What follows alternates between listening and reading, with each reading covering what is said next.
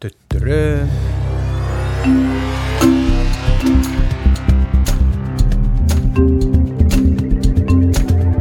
Mitä saa, mitä tilaa.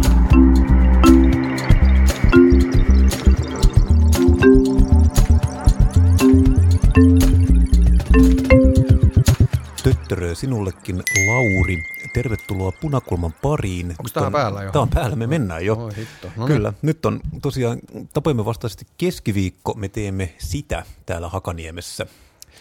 Mikä Lauri viikosta jäi eniten mieleen, mikä on ollut mielen päällä? No viikko on vasta nuori, olemme ihan sentään keskiviikossa.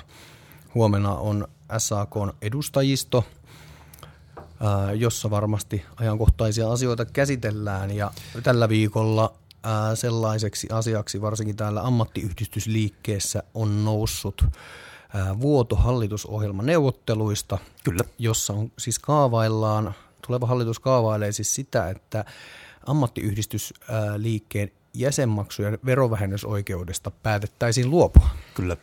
Ja nopeasti kun käydään läpi, niin kysymyksessä on tosiaan siis verovähennys, eli ihminen voi ilmoittaa verottajalle, että hän on maksanut tämän verran AY-liikkeen jäsenmaksuja, ja tämä on sitten verovähennyskelpoista niin kuin menoa, eli sä voit sen verotuksessa, ei oteta huomioon sitä osuutta rahasta tulona, minkä sä oot käyttänyt AY-liikkeen jäsenmaksuun.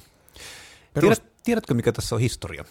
En tiedä historiaa, mutta se, minkä takia se verovähennys on olemassa, niin sitä perustellaan siis sillä, että se on tulonhankkimiskeino yksilön näkökulmasta. Eli kun sä kuulut ammattiyhdistysliikkeeseen ja ammattiyhdistysliike neuvottelee muun muassa sinun palkastasi, niin sitä kautta se jäsenyys on perusteltua nähdä tulonhankkimiskeinona.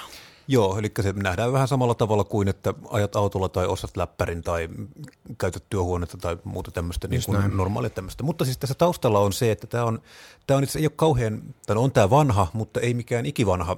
Tämä on tullut vuonna 1968 tota, ensimmäisessä tupossa sovittu tämä ratkaisu, Ah. Liinamaa ykkösessä.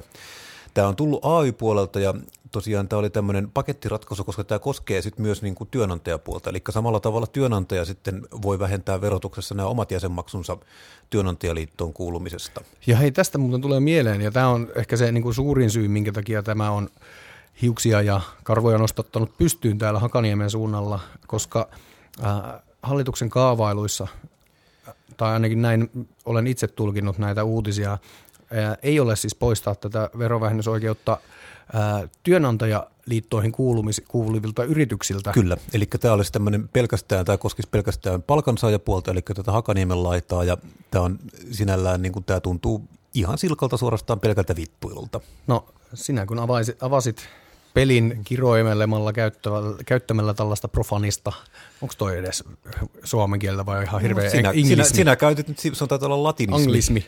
No oli, oli, oli, oli miten oli. Joo, tämähän tuntuu siltä, että tämmöinen epäjohdonmukaisuus siinä, että ää, miten eri tahoja kohdellaan, eli tässä tapauksessa ammattiyhdistysliike ja palkansaaja joutuisi ikään kuin ää, liipasimelle, niin sehän tuntuu nimenomaan vittuilulta. Joo.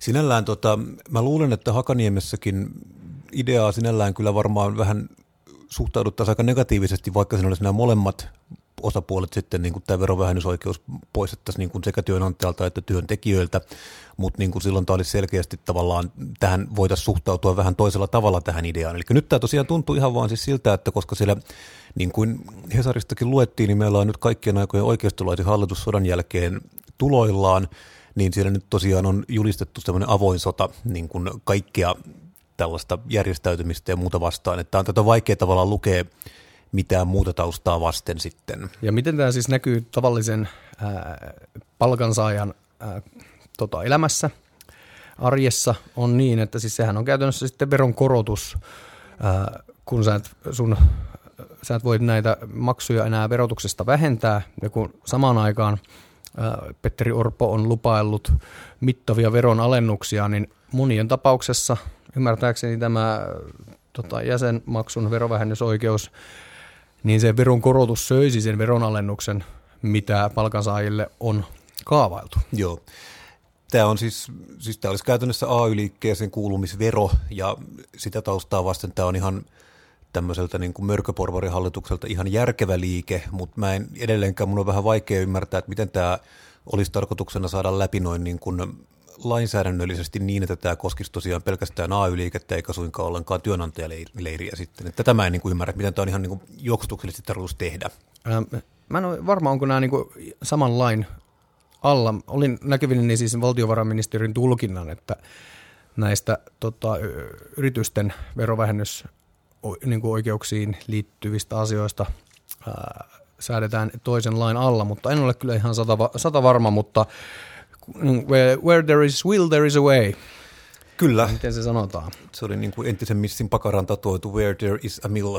Mutta tämä oli tosiaan tämmöinen, tämä, tätä nyt varmaan, tätä lisää ja isommat tuopit, tätä siis tilattiin, tätä saatiin.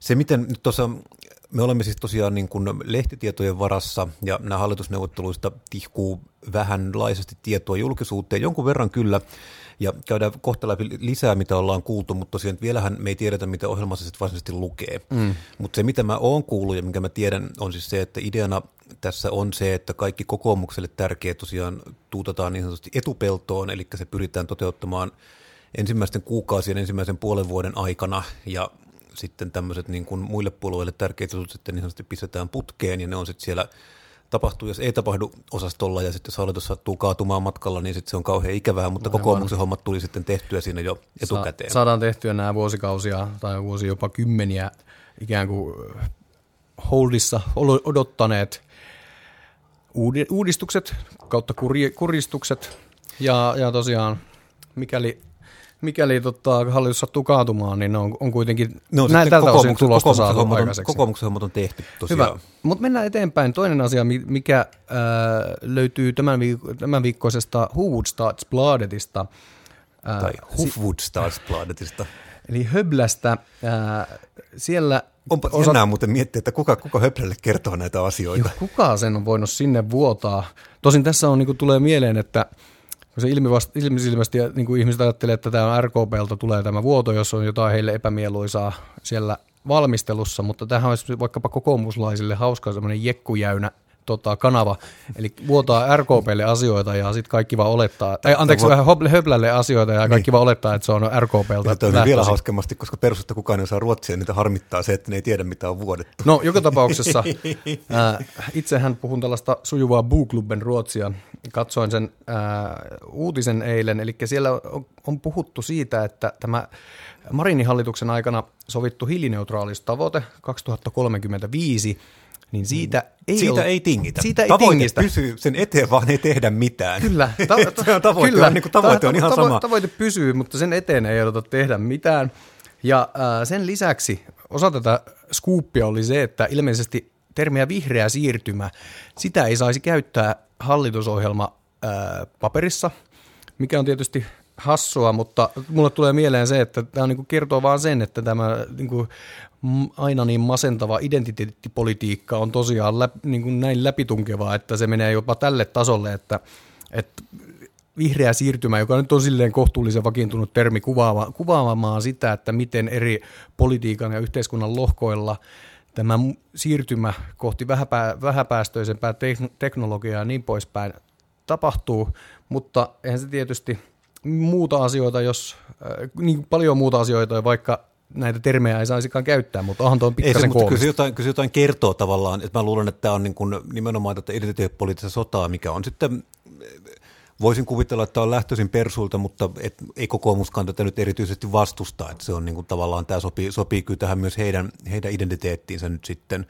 mutta tosiaan se oli, jos muistat, viime vuonna kävi tosiaan semmoinen jännittävä muutos, että Petteri Orpo rupesi ihan niin kuin aivan asiakseen sanomaan, että kokoomus on oikeistolainen puolue ja sitten jopa osa kokoomuslaisista vähän hätkähti, koska he on kuitenkin pitäneet itseään tämmöisenä niin kuin sosiaaliliberaalina keskusta-oikeistolaisena puolueena, mutta nyt tosiaan Petteri Orpo sitten niin kuin paalutti puolueen niin kuin paljon oikeammalle kuin ehkä aikaisemmin heidän parlöörissään oli ollut. Ja eikä suotta, että tavallaan tämä oli, että näinhän se on, että kokoomus on niin kuin ihan selkeä oikeistopuolue ja ehkä semmoinen paljon käytetty fraasi, mutta kylmää kyytiä, niin nyt tavallaan nähdään se, että mitä, mitä tässä nyt sitten seuraa, kun tavallaan kokeillaan sitten tämmöistä niin kuin kokonaan oikeistolaista hallitusta. Ja mulla on tässä tavallaan, niin kuin, se mikä mua tässä pelottaa on se, että tässä tulee tämmöinen niin kuin triple whammy, että meillä on hallituksessa on sekä kokoomus, joka haluaa niin kuin ennen kaikkea veronalennuksia, eli rapauttaa valtion tulopohjaa.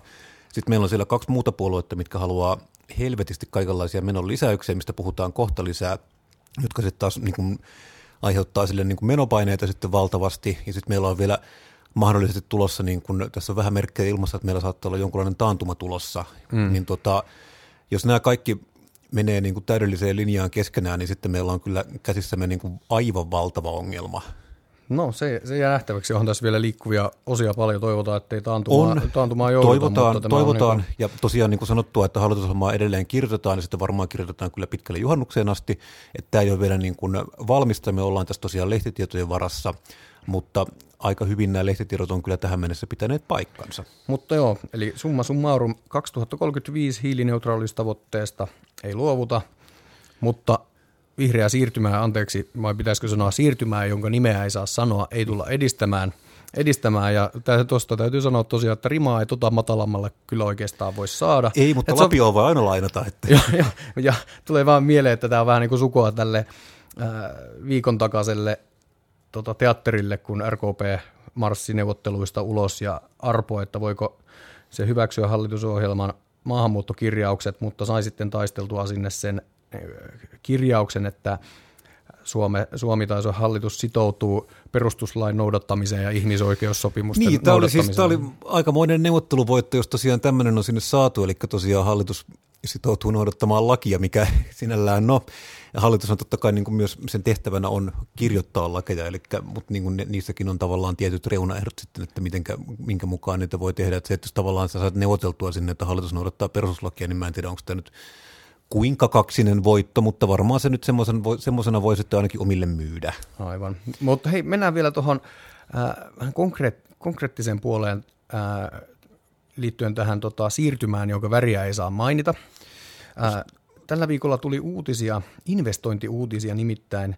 Amerikkalainen Plug, Plug Power-niminen teollisuusyritys kahvailee Suomeen miljardien eurojen investointeja vedyn tuotantoon, muun muassa Porvooseen, Kokkolaan ja Kristiinan kaupunkiin. Ja siis kyseessä on Suomen mittakaavassa erittäin merkittävä investointi. On mielestäni paljon suurempi jopa, jos nämä yhteen, laskee yhteen, kuin mitä on nämä suurimmat sellutehdasinvestoinnit. Ja minkä takia tuonne vetyyn siis investoidaan, on se, että vety on monessa tapauksessa ratkaisu, kun tätä siirtymää, jonka nimeä ei saa mainita, edistetään, kun vedyllä korvataan vaikkapa fossiilisten polttoaineiden käyttöä teollisuudessa, jossain hmm. määrin liikenteessä ja niin poispäin. Ja Elinkeinoelämän keskusliittohan siis pitää tällaista ää, tota, kirjaa tällaisista kaavailuista ns. putkessa tai putkessa olevista investoinneista, kaavailuista tai päätöks, niin kuin investoinneista, joista on jo tehty päätös. Ja sen siinä ää, listassa on siis 70 miljardin edestä investointeja. Ja tämä lukuhan on siis aivan häkellyttävän suuri. Jos miettii vaikkapa koko Suomen ää, valtion menot taitaa olla jotain 60-70 miljardia. Sitä, luokkaa, sitä, sitä luokkaa. Ja Ähm, itse niin rupesin lähestymään tätä asiaa siltä kantilta, että mitä tämä tarkoittaisi työpaikkoina, koska totta kai SAK-laista laajemminkin palkansaajakenttää ää, kiinnostaa se, että mitä tämä niin kuin, tarkoittaa tämä siirtymä, jonka nimeä tai väriä emme saa mainita, mitä se tarkoittaa työpaikkojen näkökulmasta. Ja 70 miljardia, jos me tehdään semmoinen pieni röökiaskin taakse tehty laskelma, rakennusalalla on tällainen tietynlainen sapluuna, että yksi miljoona, yhden miljoonan euron niin kuin sijoitus tai investointi rakentamiseen tarkoittaa noin 15, vähän ehkä yli henkilötyövuotta. Ja jos meillä on 70 miljardia, leikitään nyt, että nämä kaikki investoinnit toteutuisivat. Varmasti näin ei ole, mutta leikitään näin, että ne toteutuvat. Ja kuitenkaan tätä samaa ää, tota, kerrointa emme voi käyttää, tätä 15, mutta jos käytetään vaikka vaan puolta siitä, niin se tarkoittaa yhteensä reilua miljoonaa henkilötyövuotta. Hmm. Ja jos se jakaa vaikka tasaisesti 20 vuoden ajalle, niin se tarkoittaa noin 20 000 työpaikkaa, jotka on siis on ja pysyy tämän 20 vuoden aikana. Joo. Ja tämä nyt on jo Suomen mittakaavassa kohtuullisen suuri. Mietin vaikka jotain tällaista niin kuin telakkateollisuutta ja siihen kytkeytyviä niin kuin alihankinta yrityksiä ja niin poispäin. Siellä taitaa olla jotain 4 50 000 työntekijää, mutta joka tapauksessa tämä on niin todella merkittävä määrä ja tuo ehkä menee vähän liiotteluksikin tämä 20 vuotta nyt puhutaan vain pelkästään investo- anteeksi, investoinneista, eikä siitä, että m- miten ne niin kuin putiikit pyörii, pyörii silloin, kun ne, ää, silloin, kun ne tuottavat ja tässä kohtaa täytyy sanoa, että nauhoituskamoista loppui akku, joten siirrytään varajärjestelmään, eli kännykkään. Mutta niin kuin olen sanomassa, että tämä Plugpowerhan on tuloillaan, kyllä se on ilmoittanut tämmöisestä hankkeestaan. Se tapahtuuko se sitten ei vielä tiedetä. Sehän on taustaltaan semmoinen jännittävä firma, joka on tehnyt näitä veturatkaisuja, mutta on niin kuin kaiken aikaa aika pahasti tappiolla ollut 20 vuotta, että se ei ole koskaan tehnyt voittoa. Katsotaan nyt, mitä se sitten tulee. Joo, tot, niin kuin sanoin, että näihin liittyy paljon epävarmuuksia, että on selvää, että kaikki näistä ei toteudu, mutta kuitenkin mun mielestä se on ihan kiinnostavaa, että kuinka niin kuin suuren mittaluokan investointimääristä puhutaan. Nämä on kuitenkin poikkeuksellisia Suomen tapauksessa. Nämä on, on, on siis suunnitelmat on kyllä kovia. No mutta sitten tosiaan, jos vielä puhutaan näistä hallitusneuvotteluista, niin yksi asia, mikä siellä tuli juuri julki, oli tämä sekoiluvelvoitteen laajentaminen, eli sekoiluvelvoite jäädytetään siihen, missä se on nyt, eli puhutaan tietysti polttoaineen hinnasta, ja koska sitten sen jäädyttäminen aiheuttaa kustannuksia. Niin... Ei, se ei aiheuta kustannuksia, sehän... Niin, siis, tai, joo, siis se ei aiheuta kustannuksia, mutta tämä koko prosessissa niin kun, ideana on kuitenkin sit se, että loppujen lopuksi bensiinihinta nousee, mutta... Sitten vasta kun se rupeaa nousemaan. Niin sitten kun se, se rupeaa nousemaan, niin. Mutta tota, hallitus on sitten kaavailut, että he kompensoivat sitten bensan hintaa pumppuhintaa ihmisille ja mä en niin keksi, miten tämä tehdään, mutta tämä on aikamoinen idea. En kerta kaikkiaan, sitä on musta aivan käsittämätöntä, mutta no. No siis äh, kyllä ei se sinänsä ole mikään niin kuin Amerikan temppu tehdä. Joskus on katsonut tällaisia lukemia maailmalta, että kuinka paljon esimerkiksi fossiilisten polttoaineiden käyttöä tuetaan globaalisti. Kyllä, ja kyse on siis, tuetaan ihan hullun paljon. Joo, se on siis, kyse on siis sadoista miljardeista. Ja se selittävä syy löytyy siitä, että varsinkin maat, jotka on suuria öljyntuottajia, jotka ei muuten välttämättä ole erityisen rikkaita, mutta myös niin kuin vauraat öljytuottajamaat tekee tätä. Eli ne ää, valtavilla vientituloilla, ne mitä öljyn viennistä saavat, niin ne subventoivat, eli tukevat sitä pumppuhintaa ja maksavat siitä sitten kymmeniä tai kaiken kaikkiaan satoja miljardeja euroja vuodessa – ja on tätä vähän niin kuin hassua, jos Suomessa seurataan tota samaa, samaa linjaa. Ja, ruvetaan ja mä, ihan Venezuelaksi ja, sitten. Ruvetaan ihan Venezuelaksi ja sitten tietyllä tavalla, äh, no tämä tietyllä, tietyllä tavalla myös jossain määrin saattaa vähän vaikeuttaa tota hiilineutraalisuustavoitteen saavuttamista, mutta niin kuin kuultiin tai niin kuin todettiin äsken, sitähän ei yritetä edes edistää. Mutta sen lisäksi mä en tajua, miten tämä niin kuin istuu siihen hallituksen ikään kuin talouskurilinjaan, että pyritään leikkaamaan tarpeettomia menoja. Että niin, jos luodaan niin satojen miljoonien no. hintainen, hintainen tota, bensatukilasku. Kyllä.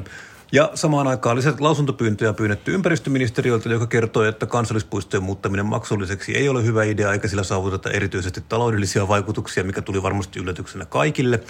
Ja lisäksi valtiovarainministeriö laski, että tuloveron laskeminen yhdellä prosenttiyksiköllä maksaisi noin miljardin ja aiheuttaisi noin, oliko se nyt 8000 ihmisen työllisyysvaikutuksen, eli yhden työpaikan hinnaksi tulisi noin 125 000 euroa, mikä nyt voi miettiä, kun viime hallitusta suutettiin tempputyöllistämisestä, että tämä on aika kova hinta per työpaikka noin niin kuin no, tempputyöllistämisenkin mittakaavassa. Mä luulen, että työllisiä saataisiin muuten puolella tuosta hinnasta sama määrä, jos vaan niin laitettaisiin he, te, heidät tekemään jotain. niin, siis no, tämä on juuri tämä, että, että sinällään että tavat, millä valtio voi luoda työllisiä, on itse asiassa aika rajalliset, ei juuri millään lailla.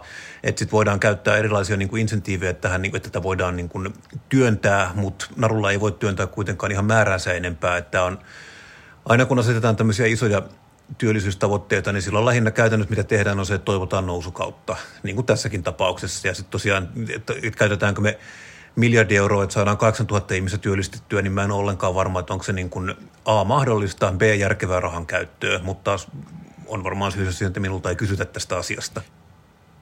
Niin, tämä on siinä mielessä valaisevaa nämä hallituksen kaavailemat toimenpiteet, että usein ajatellaan, että tämä niin kuin talouspolitiikka olisi jotenkin arvovapaa kenttä, no en tiedä kuinka moni niin tosiasiallisesti ajattelee, mutta että kuitenkin on selvää, että nämä, niin kuin, ketä nämä ää, kaavailut veron, veron korotukset, jos nyt puhutaan siitä ää, ammattiyhdistysliikkeen jäsenmaksun verovähennysoikeudesta tai sitten vastaavasti verokevennykset hyödyttävät.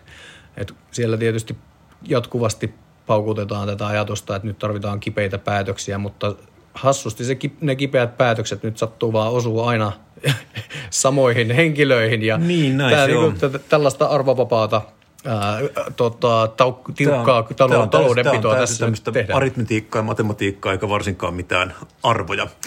Mutta nyt tosiaan punakulman nauhureista loppui akku ja nyt meidän pitää muutenkin rientää, joten tervetuloa taas ensi viikolla tälle samalle ohjelmapaikalle. Mukavaa, kun kuuntelitte tätä meidän kanssamme. Kertokaa meistä kavereille. Minä olen Tuomas Salonimi, hän on Lauri Muranen. Tämä on Punakulma. Löydät meidät Apple iTunesista, Spotifysta, YouTubesta ja Facebookista. Ja muista laittaa meille viesti, jos pidät joskus, tai pidät punakulmasta, tai vaikka äh, vihaat meitä. Laita silloin varsinkin viesti. Laita viestiä, ja jos on jotain niin aihepiirejä, teemoja, joita toivot meidän käsittelevän, ja otamme ehdotuksia mieluusti vastaan, ja Kyllä. vastaamme teidän huutoonne. No niin. Menkäämme siis viikonloppua kohti huutelemaan. Ei muuta kuin moi moi. Terve!